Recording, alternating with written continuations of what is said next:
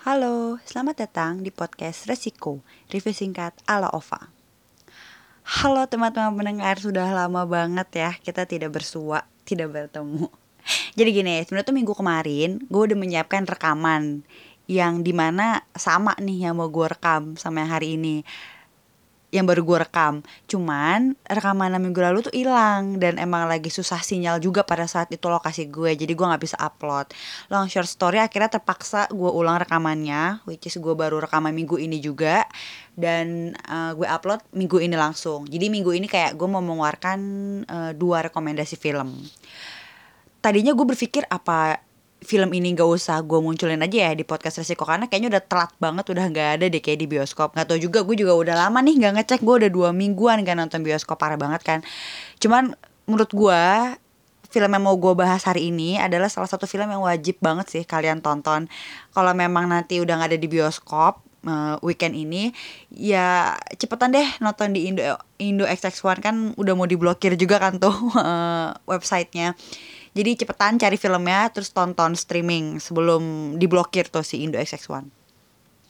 Seperti yang kalian bisa lihat di cover um, minggu ini, minggu kemarin sebenarnya gue mau bahas film uh, Knives Out. Ini ya filmnya itu tau gak sih?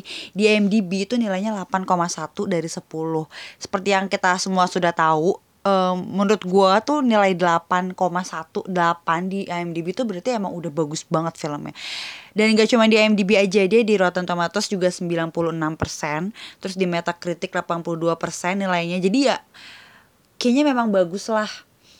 Uh, awal banget nih ya waktu film ini baru keluar dia tuh nggak banyak ada di bioskop dia cuma ada di midnight kalau nggak salah. Waktu itu beberapa temen gue tuh udah munculin ini film di instastorynya katanya cuma ada di midnight dan wajib banget ditonton. Sedangkan gue tuh anaknya nggak bisa nonton midnight karena uh, pasti gue ngantuk gitu kan midnight.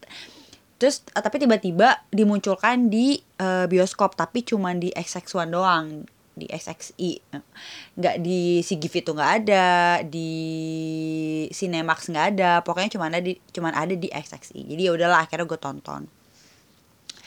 Filmnya ini tuh sebenarnya film film detektif sih. Gue tuh nonton uh, Knives Out itu kayak berasa nonton Conan tapi versi modernnya banget gitu loh. Uh, menceritakan tentang ceritanya nih ada penulis buku yang ditemukan meninggal. Terus akhirnya uh, polisi datang ke TKP untuk menyelidiki kasus si penulis yang uh, di, dicurigai dibunuh pada saat itu. Dibunuh atau bunuh diri kan, makanya mau diselidiki lebih lanjut. Nah, si polisi ini dia bersama uh, detektif swasta yang di mana tuh dipercaya disewa oleh seseorang dari keluarga si uh, korban, si penulis ini yang ditemukan meninggal gitu terus uh, ya udah ceritanya gitu sih. Pokoknya intinya mencari dalang mencari pembunuh uh, dari pembunuhan si novelis ini novelis tersebut begitu. Yang pertama kali membuat gue sangat-sangat tertarik ya dengan si uh, Knives Out ini itu adalah aktor aktrisnya ini yang main gila-gila banget. Ada uh, pemeran utamanya itu An Marta Kab eh Ana de Armas yang which is gue sebenarnya kurang familiar dia ini siapa nih si Ana de Armas ini. Waktu gue buka profilnya di Google, dia ini main di film uh, Knock Knock. Knock Knock ini tuh dia mainnya bareng sama si Keanu Reeves. Dan itu filmnya ya lumayan bagus lah tapi nggak bagus-bagus banget. Terus ada pacar gue si Chris Evans. Terus yang jadi detektifnya ini si uh, Daniel Craig. Tahu lah ya dia James Bond. Terus ada si Catherine Langford juga. Ini si Catherine Langford ini tuh dia yang main di uh, 30 Reasons Why ya. Gue taunya dia tuh dari situ. Terus main juga di bentar gue lupa judul filmnya. Yang film tentang LGBT itu loh. Apa sih? Love Simon. Terus dia juga ada di Avengers Endgame. Eh pokoknya lumayan banyak lah nih si Catherine uh, Catherine Langford ini namanya lagi naik beberapa tahun belakangan. Terus ada si Tony Collette juga siapa sih yang nggak tahu Tony Collette nih? Eh, bukan bukan bukan. Nama aslinya bukan Tony Collette eh Tony Collette bukan sih nama aslinya? Iya ya Tony Collette dia main di Unbelievable. Pokoknya pemain filmnya tuh bagus-bagus semua. Asli bagus-bagus semua pemain filmnya. Gitu. Jadi itu hal pertama yang membuat gue sangat suka sama film ini. Terus di director oleh Ryan Johnson. Sebenarnya gue nggak terlalu sering denger. Ini gue sambil googling loh teman-teman. Karena gue nggak sempet riset. Kita coba lihat ya si uh, direkturnya ini which is adalah uh, Ryan Craig itu dia bikin filmnya juga lumayan banyak oh dia bikin Star Wars The Last J uh, bacanya Star Wars yang tahun 2017 terus dia juga film Brick nih kalau nggak salah bagus deh film Brick Seingat gue ya kan, gue udah pernah nonton. Iya, ya pokoknya film-filmnya juga lumayan bagus lah si director dari Knives Out ini. Jadi ya udah, uh, pokoknya yang bikin gue tertarik banget sesungguhnya sama aktor aktrisnya sih jujur karena ada Chris Evans juga. Akhirnya gue memutuskan buat nonton. Uh, gue akan membahas hal yang sangat gue sukai dari film ini ya. Selain tadi aktor aktrisnya, gue sangat suka gimana cara film ini ngebuat film uh, yang jujur banyak ngomong banget filmnya kecuali tuh uh, terutama di bagian awal di saat dia lagi uh, mengenalkan keluarga dari si penulis ya kan banyak banget tuh ada anak-anaknya cucu-cucunya itu kan dikenalin semua secara singkat. Terus mereka juga sambil menceritakan alibi mereka pada saat kejadian itu kan cepet-cepet banget tuh di awal. Awalnya gue bingung kayak uh, ngapalin tokohnya susah terus uh, merangkai ceritanya tuh susah. Karena itu benar-benar diceritain di awal banget lah. Tiba-tiba mereka semua langsung uh, ngomong alibinya mereka siapa tuh blok blok blok blok itu tuh di awal-awal di dibahas. Itu agak susah diter agak susah dicerna. Tapi makin ke belakang ke belakang itu menurut gua si film ini bawa ceritanya enak banget. Asli film ini banyak ngomong ya sekali lagi film ini bener-bener banyak banget dialog tapi nggak tau kenapa gue nggak bosen.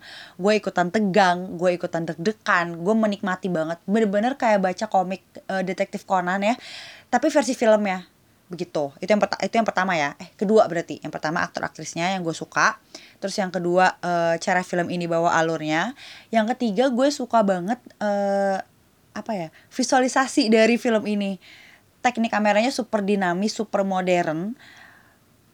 Gitu deh pokoknya kalian akan ngerti pas kalian nonton. Terus tone warnanya juga modern banget asik. Gue gak ngerti sih ini tone maksudnya tone warna apa tapi enak aja gitu dilihat mata. Pokoknya satu kata untuk menggambarkan film ini modern. Itu yang pasti. Tone warna visualisasi terus uh, kalau scoring biasa-biasa aja sih. Gitulah itu yang gue suka hal ketiga visualisasinya. Terus yang keempat uh, yang gue suka itu adalah bagaimana cara film ini memberikan twist-twist twistnya itu gue gak tahu sih ya untuk beberapa orang. Beberapa orang tuh bilang film ini ketebak endingnya. Uh, tapi kalau menurut gue pribadi ketebak sih memang tapi gue tetap kaget paham gak sih? Jadi kayak di twist utama di balik twist utama tuh ada twist twist kecil kecil yang muncul di tengah-tengah begitulah. Jadi kayak di dalam twist ada twist gitu. Jadi gue lumayan terkaget-kaget sih uh, pas nonton gitu. Gue ikutan menebak-nebak siapa yang bunuh apakah ini orang bunuh diri terus siapa villainnya begitu sepanjang film. Dan ya tebakan gue bener sih tapi tetap aja gitu.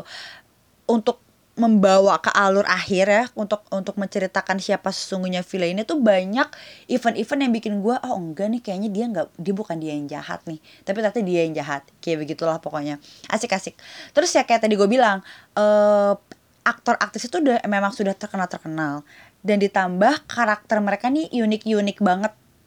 Setiap karakter yang ada di sini semua keluarga itu masing-masing punya karakter yang super unik banget yang paling kocak nih pemeran utamanya kalau bohong muntah. Lucu banget gak sih? Jadi kayak ngingetin gue sama Pinocchio kan kalau Pinocchio tiap bohong hidungnya manjang. Nah kalau si pemeran utama di film ini kalau bohong dia muntah.